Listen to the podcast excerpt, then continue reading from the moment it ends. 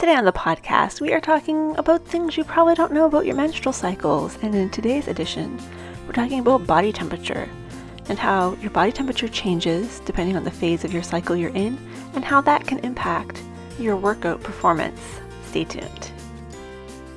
You're listening to the Wellness Simplified podcast.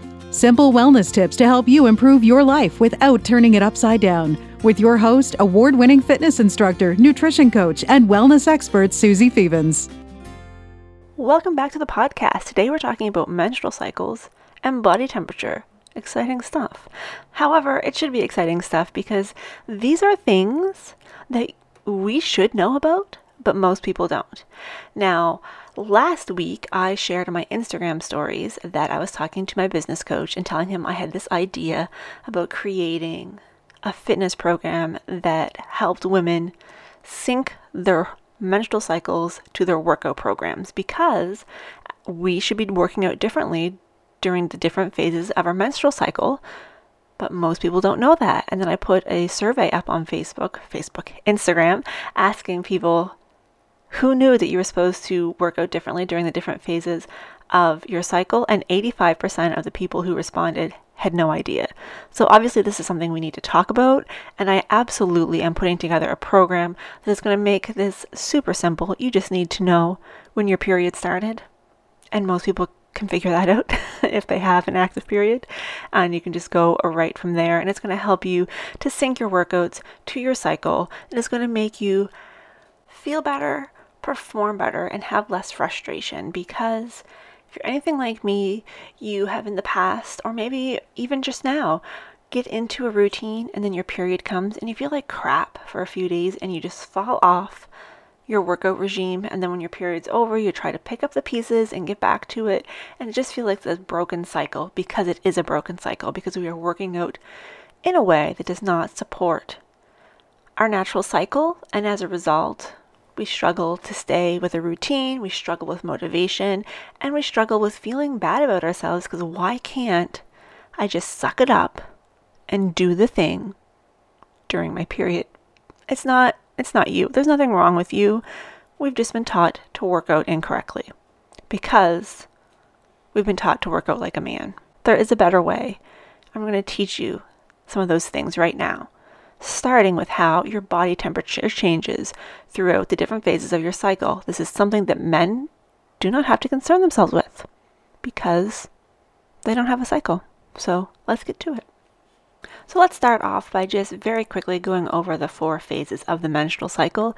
These are things that we all should know, but a lot of us don't. So obviously, we have the menstrual period, the period of time where you're actively bleeding followed by the follicular stage, ovulation, and then the luteal phase. So you have the four stages. Ovulation is a very short window, but it is in there, and then follicular and luteal. So those are our stages of our period. They go in the same order every time. So as long as you know when your period ends, you know when you've entered into your follicular phase. If you are someone who's pretty in tune with her body and can tell when you've ovulated, then you're going to know when you're going into your luteal phase. And then when your period starts, hello, you're back at the menstrual. So there's the four phases, and each one, the hormones act a little bit differently. And today we're going to just touch on the luteal phase primarily because this is about 14 days in length and this is where our progesterone rises. Estrogen drops after ovulation. Remember, luteal comes right after ovulation before rising again toward the middle of the phase. So, this increase in progesterone causes our body temperature to increase to prepare for the fertiliz- fertilization of an egg. So, if you've ever, um, oh gosh, I can't think of what it's called right now, but there is a birth control method that just involves taking your temperature every morning when you wake up so you can figure out when you're ovulating based on your body temperature. So this goes along with that, but unless somebody ever put these two together for you, you've probably never really considered how that impacts exercise and exercise performance. So your body temperature naturally rises throughout your cycle. And if fertilization doesn't occur, both estrogen and progesterone levels decrease abruptly the luteal phase ends, and then you have your period.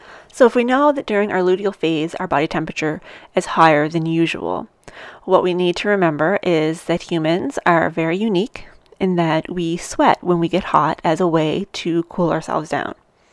And now you might think that you always start to sweat at the same temperature. Like, I don't actually know what it is. I'm sure it differs person to person. But let's say that your internal temperature has to be what 43 degrees Celsius. Again, I'm making this up before your body starts to sweat. Well, during your luteal phase, because your body temperature naturally is higher, your internal temperature is going to have to get higher than usual before you will start to sweat. So if you normally start to sweat at 43, because your body temperature is naturally higher now, you're going to have to get to 44, which might not seem like a big difference, but it makes a lot of difference in your ability to perform, especially during the hotter months of the year. Another fun fact is that you're also less able to dilate the small blood vessels under your skin, which compromises your ability to release heat. Hyperthermia, not hypothermia, but hyperthermia, which is an increased body temperature, is one of the factors that can cause fatigue during prolonged exercise, prolonged workouts. So, long, intense workouts, and especially talking to runners, races, or triathlons, or biking, those types of, types of things during this phase of your cycle can make them really challenging. And it also increases your chances of getting a heat illness like heat exhaustion or heat stroke, just because you're starting off at a hot, hotter temperature. In those summer months, again, it's hotter outside, and you have to get hotter in order to start sweating.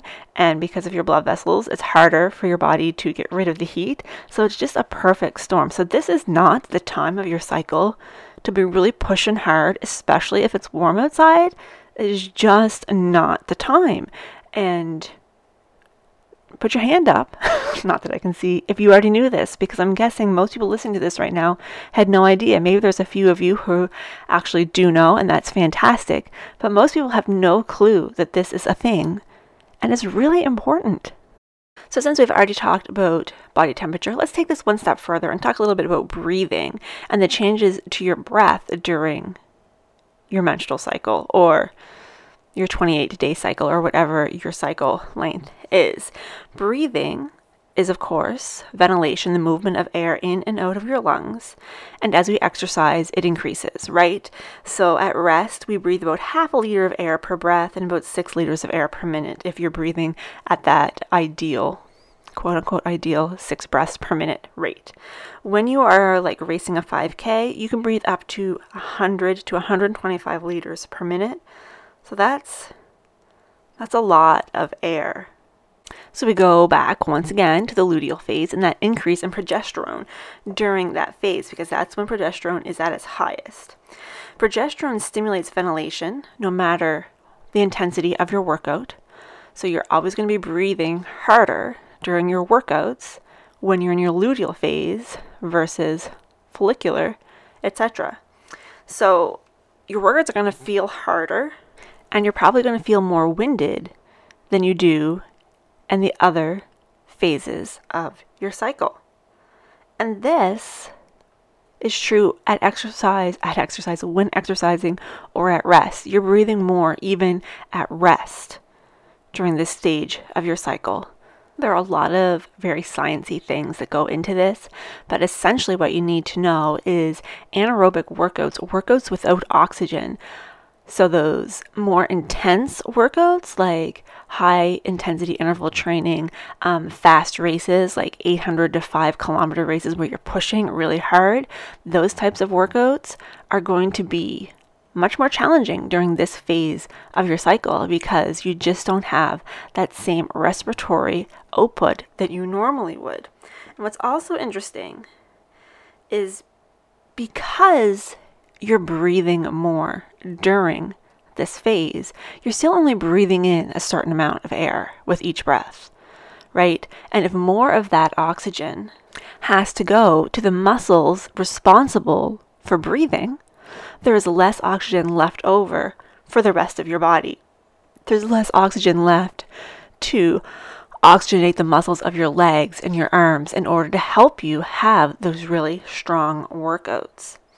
So, all we've really done here is we've looked at one stage of our menstrual cycle and looked at two small parts of the whole anatomy package. We looked at we looked at body temperature and we looked at breathing and looked at the ways that both negatively impact our ability to perform well or as well as we normally would in our workouts, in our physical activities compared to other parts of our cycle.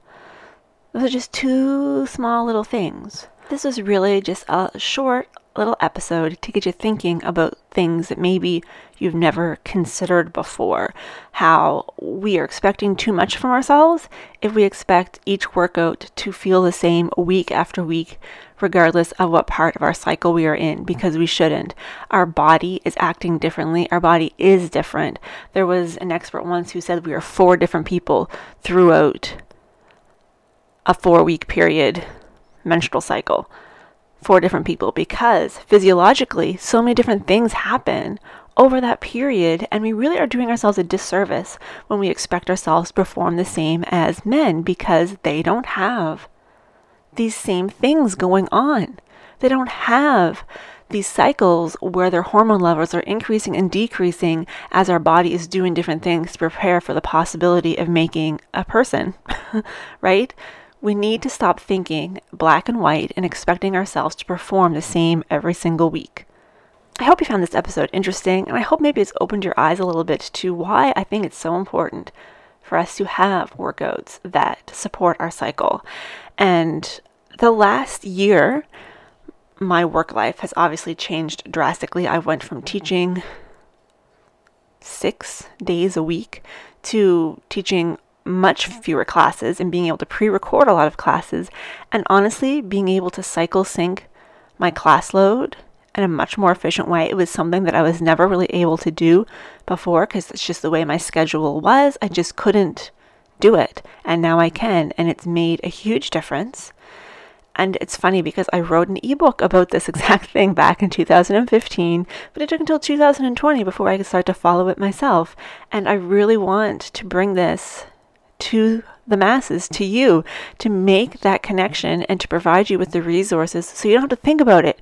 You just know, okay, I started my period today, today is day one, and follow as it goes. Like, let's just take the guesswork out of it. Let me do the sciencey bit, and I'll just give you the simple thing where you just press play.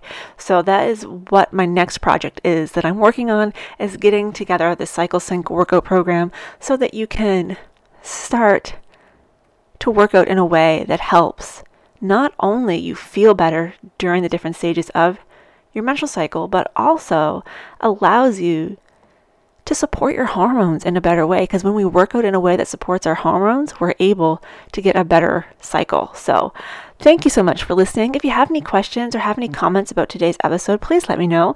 You can find me on Instagram and Twitter at Susie Confesses. You can email me at info at susiefevens.ca. Of course, my virtual studio is welluniversity.ca, facebook.com slash confessions of a fitness instructor, and the blog is confessionsofaFitnessInstructor.com. Thank you so much for listening. I will talk to you next time.